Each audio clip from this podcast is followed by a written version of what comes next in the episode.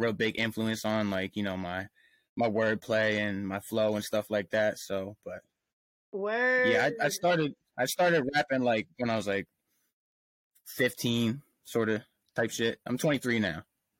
Okay. Yo, word, word. I mean, I could definitely hear Big L. Oh my bad. Word, word. I was about to say I could definitely hear Big L. Um, and then also like I can definitely hear Eminem and even um I mean, just speak on your lyricism because it's like crazy. Like your wordplay is like definitely like you've crafted, you know, your um Thank you. Thank you. Oh, you perfected your craft, I should say. Word.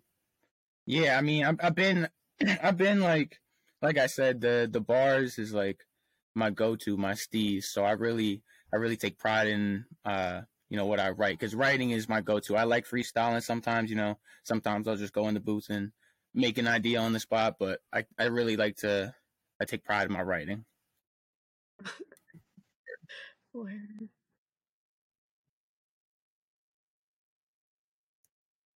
Word.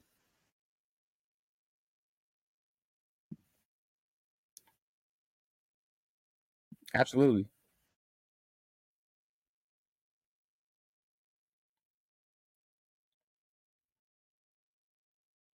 Mm. Word. Thank you. Thank you. I appreciate that. Word, word. And um, so I do know you had like this one song. I think it was. I don't even know. I don't want to misquote the the uh the name of the song, but the Mm-hmm. video was like kind of crazy because the background was you. It, I don't know. It was like neon lights. It was like black and white. What song was that? Oh yeah, you I, uh, you're talking about uh, Head Low. That was uh, the most recent video I dropped.